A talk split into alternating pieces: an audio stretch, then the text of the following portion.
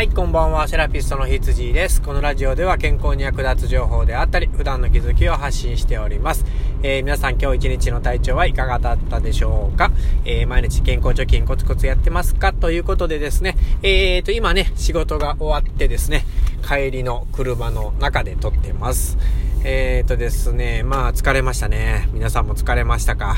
えー、これ体がね、疲れるのがいいのか悪いのかっていうとこなんですけども、まああの、仕事で疲れてね、えー、まあ、働いた気分になってるだけで、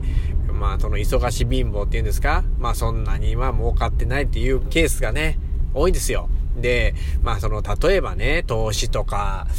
まあ、なんでしょうね。まあ、ネット関係の仕事やってる人とかって体を動かしてないけど結構大きなお金が動いてるっていうね。まあ、あの、そっちもそら難しいんですけど、頭がね、つく使ってるんですけど、まあなんか体を動かす仕事ってなんか、えー、ちょっと損した気分になりませんか？僕だけですか？うん、まあ好きな仕事やってるんでしょうがないんですけれども、まあね、まあ年行くたびにですね、まあ少し体をね、楽に、えー、してあげながらね、お金稼ぎができればいいかなと常々思っておりますということですけどね。まあ本題に行きましょう。えー、何かと言いますとですね、あの腰がいつも、痛いよって言ってる人は、あの、一度ね、腎臓を見た方がいいよっていう話をしたいんですよ。まあこれ東洋医学系の話なんですけれども、まあやっぱり腎とね、腰、腎臓と腰っていうのはすごい密接な関係があってですね、えー、なかなかやっぱりその腰の痛みがね、まああの、揉んでもらったり、針したり、ストレッチしたり、体操したり、いろいろやってるけれども、なかなか良くなりませんっていう方がたまにおられるんですね。まあ、そんな時はですね、まあ一度、あの、内臓を疑ってみようっていうのをね、僕はいつも言ってます。まあこれをね言うと結構怖がられちゃうんですけれどもあの結構東洋医学のことって当たってたりするんですね。で血液検査したら腎臓数値がちょっと悪かったっていうケースが、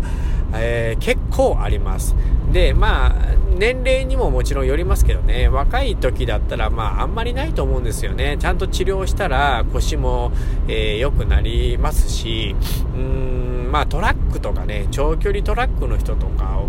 に重い荷物持ってる人とかだったら、まあその治りにくいっていうのは、それ治らないんじゃなくて、需要と供給が合ってないだけなんですね。まあ治療はしてるんだけども、使う方が多いので腰が治りませんよという話です。で、そういうことをしていなくてね、まあ、ずっと結構な頻度で治療してるのに腰が良くならないっていう人に関しては、えー、腎臓を疑う必要がありますよと。いうことなんですよ。まあ、血液検査でね、あのー、まあ、腎臓の数値っていうのは結構出てますので、あのー、まあ、先生に聞くなりね、してもらったらいいと思うんですけれども、まあ、えー、将来的なことを考えてね、あの、若いうちに、まあ、一度ね、調べといた方がいいと思うんですよね。うん、まあ、例えば背骨がえらい曲がってるとか、側腕っていうのがあるんですけど、横曲がりね。まあ、そんな人はね、まだちょっと違うんですけれども、それもなくて、えー、痛いっていう人は、あの、腎臓ですね。うん、まあ、だから、他の、何ですか？